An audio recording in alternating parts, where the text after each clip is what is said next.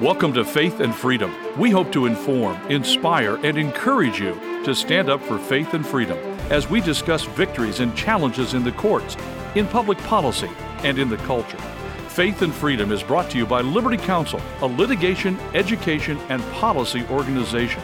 Join us now as we address the latest cultural issues across America and around the world.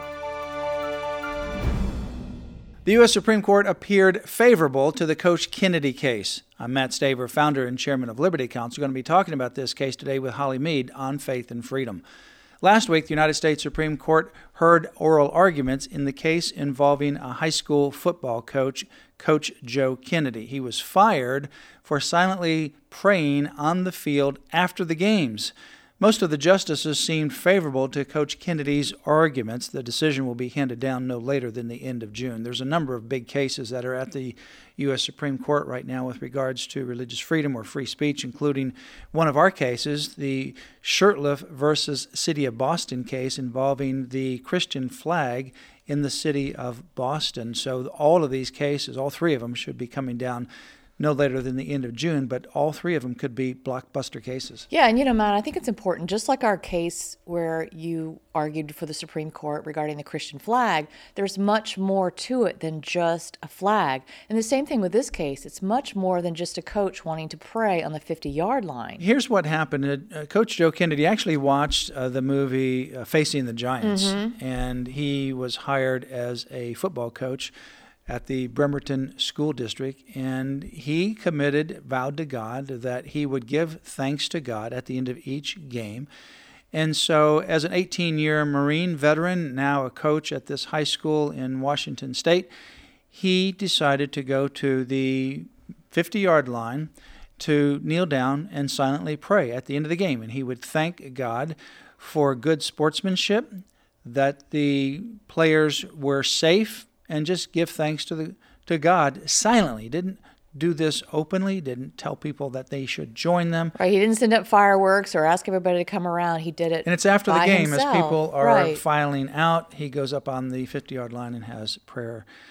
And he did that for seven years without any incident. Now, sometimes the players uh, from both sides of the teams afterward would go and join Coach mm-hmm. Kennedy.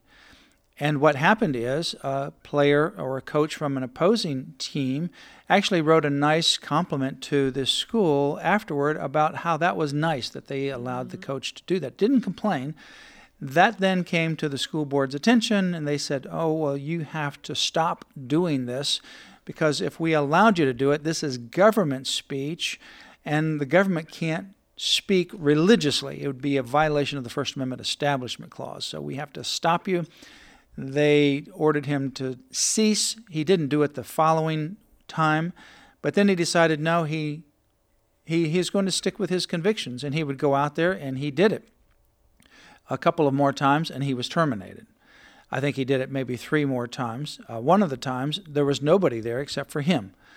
But again, he didn't force people, he didn't promote people or demote people, he didn't play people or not play people because they did or did not participate in the prayer. So, what happened is the Americans United for Separation of Church and State gave counsel to the school district, and that says it all. They represented the school district. This is a very radical, anti religious organization that literally wants to eradicate all religion, particularly Christianity, anything that would be Christian in nature, from the public sphere of our lives. And so this school dug its heels in. The case went to the trial court, lost. Ninth Circuit Court of Appeals lost. Supreme Court of the United States, they did not accept the case. It wasn't in the right position to accept it at the time. But you had four justices making a statement that this case deserves perhaps future review. Mm-hmm. So then it goes back down, loses again at the trial court, loses again at the Court of Appeals. Then the Supreme Court accepts the case in January, just the week before I argued the Shurtleff case on January 18, 2022. And then this decision was argued orally before the nine justices. And so, you know, the real issue is is this really government speech when a coach at the end of a game goes out to the 50 yard line and just kneels down to pray after Right. people are leaving. You know, and I think we really need to look at this deeper because this could impede on all of our freedom of speech and all of our religious freedom. You know, if I'm employed by a school, do I not have the freedom to go somewhere privately and pray? Is that because I am employed by a school? It automatically becomes government speech. That doesn't make sense. It seems like that could really affect all of our religious freedom. In fact, Justice. Alito asked the question what about somebody who is obviously religious? Uh, can they censor that person and punish that person just because they're obviously a religious employee Right. of the school district? And, you know, what you have here is one of the justices, I believe it was Justice Gorsuch, asked the question what about if the coach just made the sign of the cross? Right. And the other And I side. think Kavanaugh asked too, what if he crossed himself as well? Yeah, and the other side said, well, you know, it depends on if he was crossing himself to the attention of somebody. Said, well, no, you're you're changing some of this hypothetical. What if they just made the sign of the cross? You know, what happens if he had uh, blue and yellow socks, for example, right. or blue and yellow shoes for Ukraine? Or what happens, for example, one of them said that there's a, uh, in fact, this was actually part of the argument. If somebody uh, is injured on the field, and uh, you know what happens when a player is injured on the field, what happens? The coaches, the players, a lot of times they'll take a knee, and they're they're kneeling. Some of those are not praying. Some of those are praying. Well, what happens if that coach takes a knee?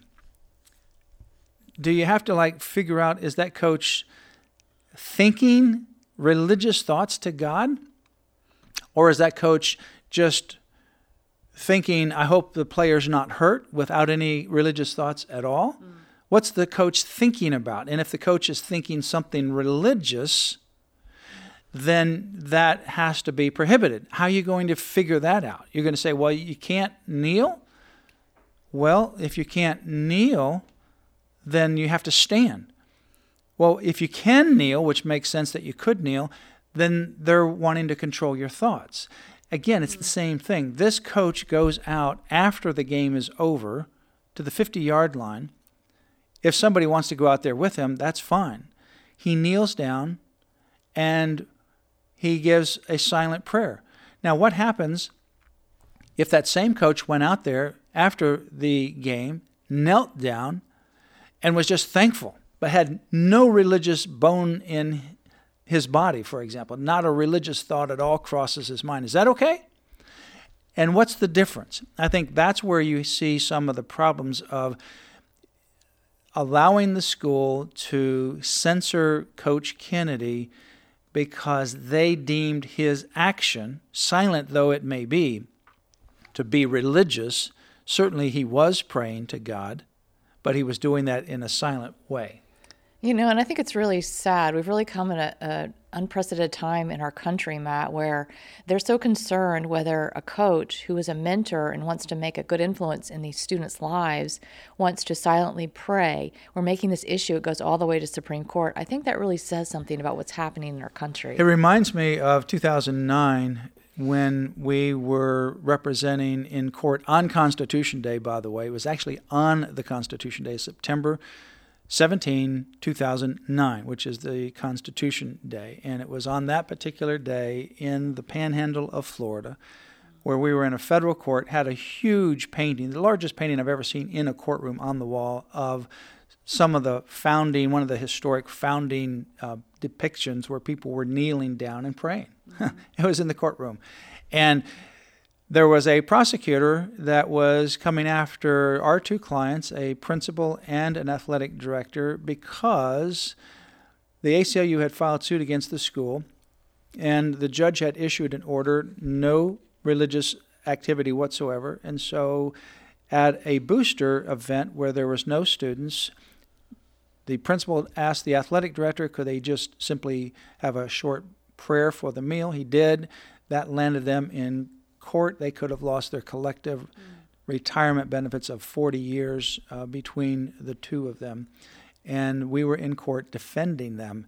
It was a surreal moment. After an eight or 10 hour hearing, we ultimately won that day. But it's very similar to what we have here. This is a religious animosity, it's hostility toward religion, particularly Christianity. Please pray for the case. It's involving Coach Kennedy. Pray for our case involving Camp Constitution, the Shurtleff case. These two cases will be handed down sometime between now and the end of June this year. For more information, visit lc.org. That's lc.org. You've been listening to Faith and Freedom, brought to you by Liberty Counsel. We hope that we have motivated you to stand up for your faith, family, and freedom. Get informed and get involved today.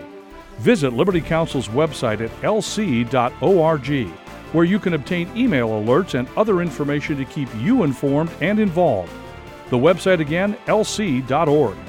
You can also call us at 407 875 1776. Again, that phone number 407 875 1776. Become an active partner of Liberty Counsel and make a difference in your community and across the nation. Visit Liberty Counsel's website at lc.org. Call us at 407 875 1776. The website again, lc.org.